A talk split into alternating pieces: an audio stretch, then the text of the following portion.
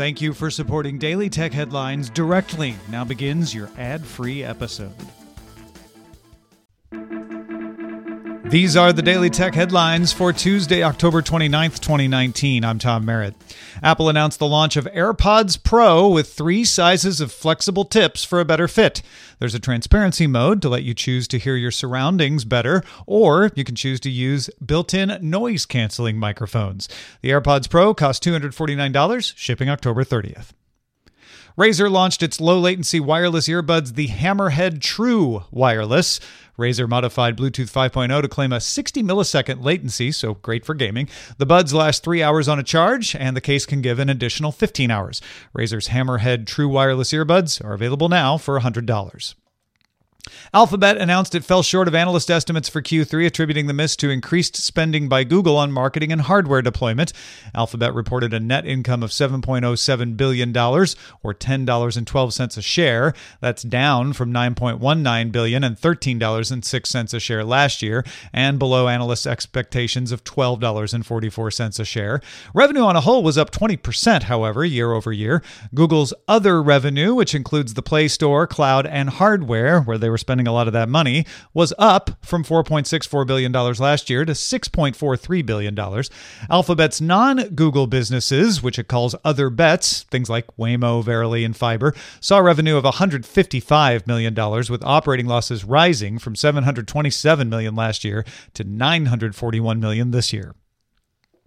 Electronic Arts announced it's publishing games on Steam for the first time since 2012, starting with a pre-order page for Star Wars Jedi Fallen Order.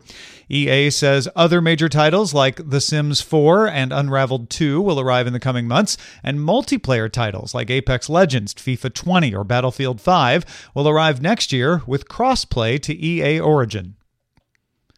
Spotify reported subscribers rose to 113 million by the end of September. It says it is adding roughly twice as many subscribers per month as Apple. Spotify also reported earnings of 36 cents a share against an expectation of a loss of 29 cents a share. Revenue rose 28%, all of that beating expectations.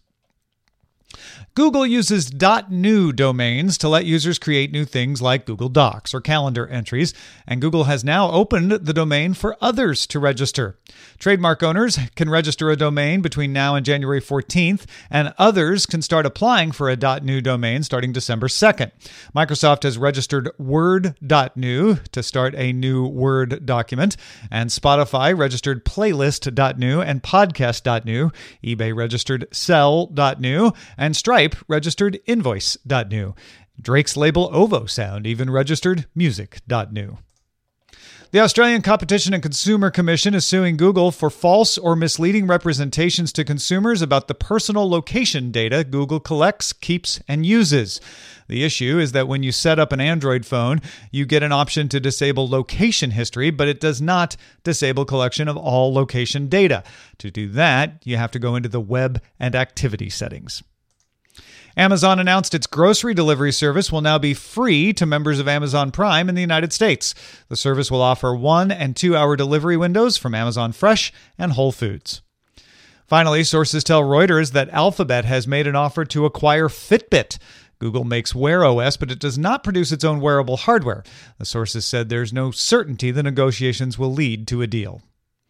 For more discussion of the tech news of the day, subscribe to DailyTechNewsShow.com, and remember to rate and review Daily Tech Headlines wherever you get your podcasts. I'm Tom Merritt. Thanks for listening. We'll talk to you next time.